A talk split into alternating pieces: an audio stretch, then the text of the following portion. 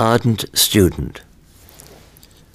When I was turned 10, my father had me attend a traditional school in our village, where an old man taught Chinese classics.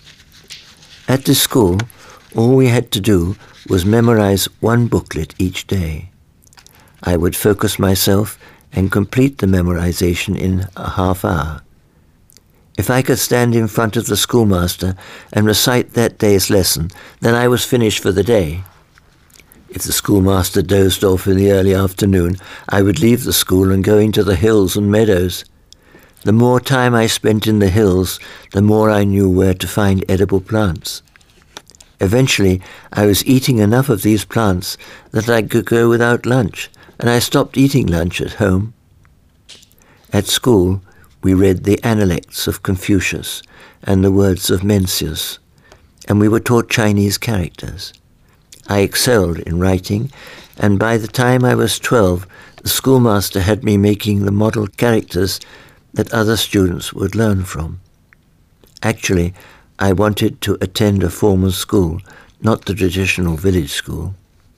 I felt I shouldn't be just memorizing Confucius and Mencius when others were building airplanes. This was April, and my father had already paid my full year's tuition in advance. Even though I knew this, I decided to quit the village school and worked to convince my father to send me to a formal school. I worked on convincing my grandfather and even my uncle.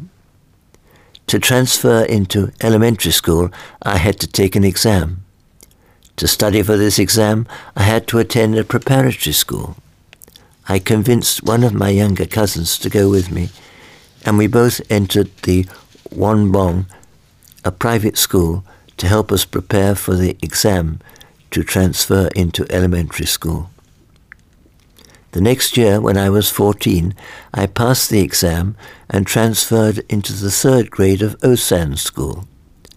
I had a late start, but I studied hard and was able to skip the fifth grade. Osan School was eight kilometers, five miles from our home, but I never missed a day or was ever late for school. Each time I would climb a hill in the road, a group of students would be waiting for me. I would walk so quickly, though, that they would have a hard time keeping up. This is how I travelled that mountain road that was rumoured to be a place where tigers sometimes appeared. The Osan School was a nationalist school established by Yi Sung Hun, who was active in the independence movement. Not only was the Japanese language not taught, but students were actually forbidden to speak Japanese I had a different opinion on this. I felt that we had to know our enemy if we were to defeat it. I took another transfer exam and entered the fourth grade of the Jeongju Public Normal School.